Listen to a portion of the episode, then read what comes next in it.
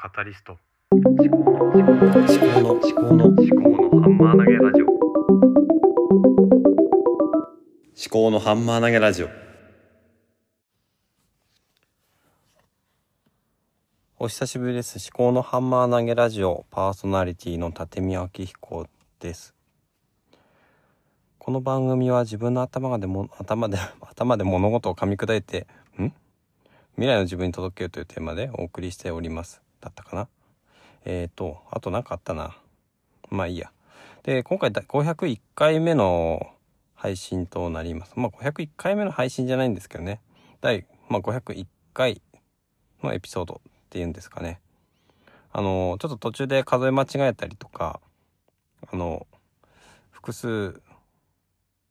なんだよ、なんていうのかな。別な配信なのに同じ番号をつけちゃったりとか。で、それ、しかもかなり後に気がついたので、直すに直せず、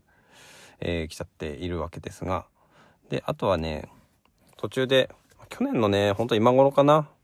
息子とセミ取りに出かけた時の、こう、音源みたいなのを、ただ流したりとかしてて、昨日もセミ取りに行って、それで、Apple Watch で、その、なんだろう、音を取って、で、Apple Watch で撮った音っていうのは、Day1 っていうジャーナリングアプリに、日記アプリに保存してあって、で、今ちょっと考えているのはね、あの、Day1 というアプリで、あまり日記を作使ってん？作っていないなって思ってて、で、うん、このアウトプットっていうのもなかなか定着しなくて、うん、まあ定着はしてたんですけどね、ちょっと今回、いろいろ子供たちの病気とか怪我とかが続いて疲れてしまいましてね、大沢のジョージ研究室も、この思考のハンマー投げラジオも、あんまり更新できない状態が、まあ、ここ1、2週間。で、思考のハンマー投げラジオはさっき見たら、第500エピソードが、7月7日でしたね、七夕の日に配信していたっていうことですね。で、今日何日 ?7 月27ですね。約20日間、20日間、まあ3週間ですね、空いたということで、まあ、こんだけ空いたのは今、まあ、この番組始めてから、初めてかもしれないですね。うん。まあ、なんて言うんですかね。それでゆるっとやろうかなっていうところで。で、時々、まあ話したいことはないわけじゃないし、多分ね、うん、収録ボタンを押せば何かしら言葉は出てくるんだろうけども、ちょっと、まあ時間がないくてね、朝、時間がない、疲れているっていうのと、まあ寝起きに撮っていた時もあるし、この、職場に行く直前の駐車場で撮っていた時もあったんですけども、まあ朝がなかなかこう、まあ暑いっていうのもあってなのか、時間がないくて疲れているっていう。ことでね、まあお休みしていたわけですね。で、その間何をしていたかっていうと、まあいろんなポッドキャストを聞いたりとか、 Voicy を聞いたりとか、えー、オーディオブックとか、オーディオブックはあんまり聞いてないな。 Audible で、あのー、ポッドキャストを聞いたりとか、まあ主に、クロニクルの野村隆文さんのコンテンツとか、あとはレクリエーションポート、ワクワクラジオとか、うん。あとは Voicy ですよね。で、やっぱりね、こう、うん、インプットしたいものが多すぎるっていう問題があって、まあ今日も、 Voicy の大石春さんの放送を聞いてて、やっぱりやらないことを決めないといけないなっていう。だから聞かないコンテンツを決めないと、なんか無限に時間が、えー、なんだろうな、消費されていってしまう。自分の時間有限なのに、コンテンツはまあほぼ無限にあるというか、まあ、自分の人生で消化しきれないくらいのコンテンツがある。しかも、その上でですね、うん、自分も配信、配信とか配信？ん？発信。アウトプットをしたいなっていう思いもあるし、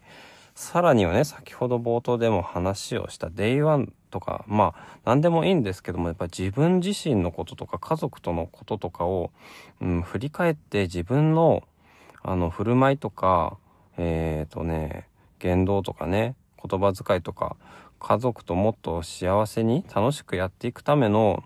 まあ自分自身の見直しとか改善とかをしていきたいなって思ってるんですよね。そうすると、ただまあ、惰性で生きていてても、な、何にも多分改善されないと思うんですよ。その、だから、まあどうしたらいいかっていうと多分まあ日記を書くとかね、メモをするとか、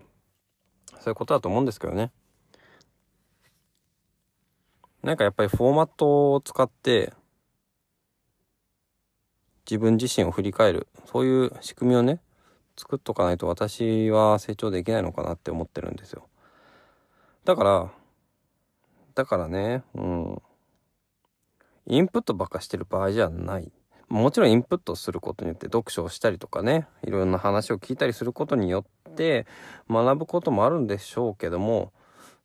うん、やっぱり自分自身がどう振る舞ったか、それを自分がどう、振り返るかっていうことの方が多分大事だと思うんですね。効果があるというか。机上の黒になっちゃいますからね。その人の話だけでは。もちろん人の話を聞いたり読んだりするっていうのは大事。だけどもやっぱりそれを自分自身の頭でね、まあ、鵜呑み猿真似せずにね、えー自分自身の頭で物事を噛み砕いてっていうのはね、自分自身の行いとかそういうものを自分で考えてっていうことが必要になってくるのかなっていうふうにね、思うわけですよ。じゃあどうするかっていうことなんですけどね。まあ一つはね、この外に出すアウトプットの中でもう赤裸々に自分の、うん、振り返りをするっていうのがまず一つ手段としてはありますけどね。うん。でもね、それだとね、本当に考えてることを喋れるかっていうと、甚だ疑問なんですよね。やっぱり誰かに聞かれることを意識して喋ってしまうと、どうしても遠慮が出てしまったりとかね。うん。えー取り繕ったり、自分のありのままを喋ったりできない。そんなことがあると思うんですよね。だから、やっぱりそれと、これ、その外に出すのと、まあ、アウトプットと、うん、なんだろうね。え自分の中でのアウトプット、インタープットだか、インナープットだかわかんないですけどもね。うん、イントラプットだか、わかんないですけどね。うん。とにかく、まあ内省をした方がいいのかなっていうふうには思いますね。そんなことをまあ考えている今日この頃でございますね。また、うん、ちょっと時間が取れたら気まぐれにお話をしようかと思いますけども、最後までお聞きいただきましてありがとうございました。では、また。